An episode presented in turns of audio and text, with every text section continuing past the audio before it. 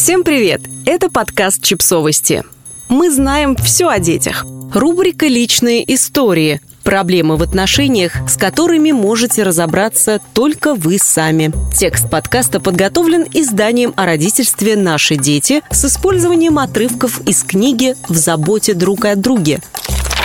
Очень часто, даже если люди смотрят по-разному на важные для них вещи, они пытаются сохранить отношения. При этом один из партнеров вынужден делать то, чего ему не хочется, и дело тут не в любви, хотя большинство людей считают, что да. Структурные проблемы в паре – это проблемы, которые создают сами партнеры. Иногда кажется, что вы не в силах ничего изменить. Но это не так. Иногда хочется, чтобы помог кто-нибудь со стороны.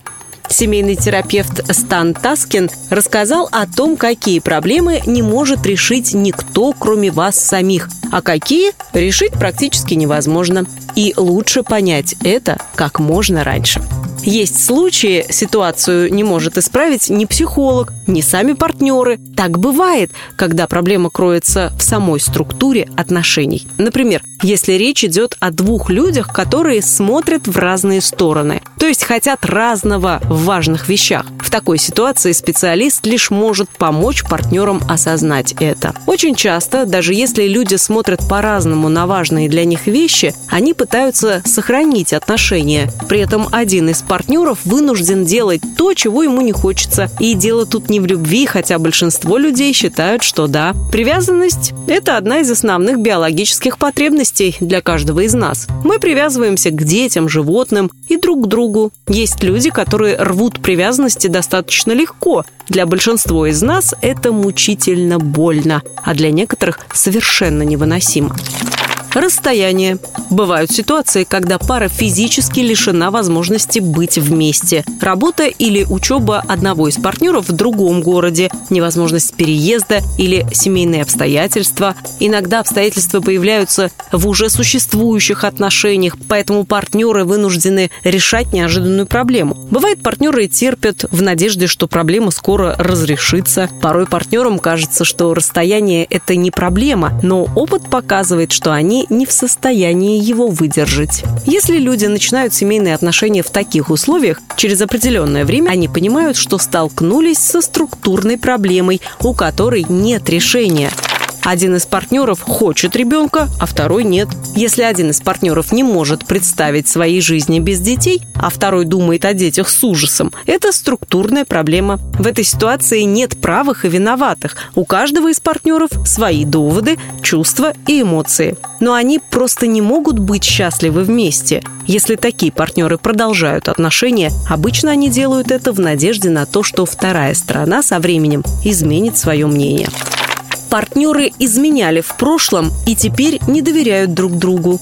Отношения, отравленные подозрениями, болезненны. Причины для подозрений могут быть разные, и не всегда они имеют под собой реальную почву. Один из партнеров может быть просто неуверенным в себе человеком, иметь негативный опыт или не понимать мотивов действий своего партнера. Однако, если подозрения однажды были подтверждены, а один из партнеров был пойман на горячем, с этого момента любые подозрения второго партнера будут автоматически считаться оправданными. Если когда-то муж был пойман за тем, что удаляет сообщение с телефона, а затем признался, что сообщение было от поклонницы, то с этого момента момента жена будет считать себя вправе обвинять его в подозрительном поведении. На любое возмущение муж будет получать ответ «ты и раньше так делал». Он заставляет меня подписать брачный договор. Всем понятно, зачем нужны брачные договоры. Если в брак вступают партнеры с неравной финансовой ситуацией, брачный договор защищает партнера, у которого есть средства, и гарантирует, что ему не придется делить их со вторым партнером ни при каких условиях. В этой ситуации партнеры изначально неравны. Условия договора также диктует человек, у которого больше средств. Если второй партнер соглашается подписать договор, внутренне не принимая его условий, создается структурная проблема, которую никак не решить с помощью терапии. Ведь никто изначально не должен подписывать договор, который считает несправедливым. И все же кабинеты психологов полны пар, которые вступают в брак, а затем приходят жаловаться на несправедливость брачного договора, из-за которого они попали в тяжелую ситуацию. Для кого-то справедливым будет, если партнер деньгами будет обеспечивать финансовые потребности семьи. Для кого-то, если у обоих партнеров будет достойная работа, обеспечивающая равноценный доход. Кто-то предпочтет, чтобы личные средства каждого были неприкосновенны. Каждая пара выбирает то, что работает для нее. Важно, чтобы двое независимых взрослых объединились на определенных условиях, которые делают их взаимозависимыми. Такого рода союз не должен основываться на любви, сексуальном влечении, узах привязанности или чем-либо ином, кроме условий, которые подходят обоим партнерам. Безопасно функционирующие отношения имеют свою цену. Они дороги в том смысле, что партнеры должны делать друг для друга то, что вне отношений ни один из них не хотел бы делать бесплатно. Партнеры – равное бремя друг для друга, и это их уравнивает. Партнеры не дети. Они не могут рассчитывать на безусловную любовь. Ни один из них не может претендовать на права, недоступные другому. Это должны быть отношения равных людей.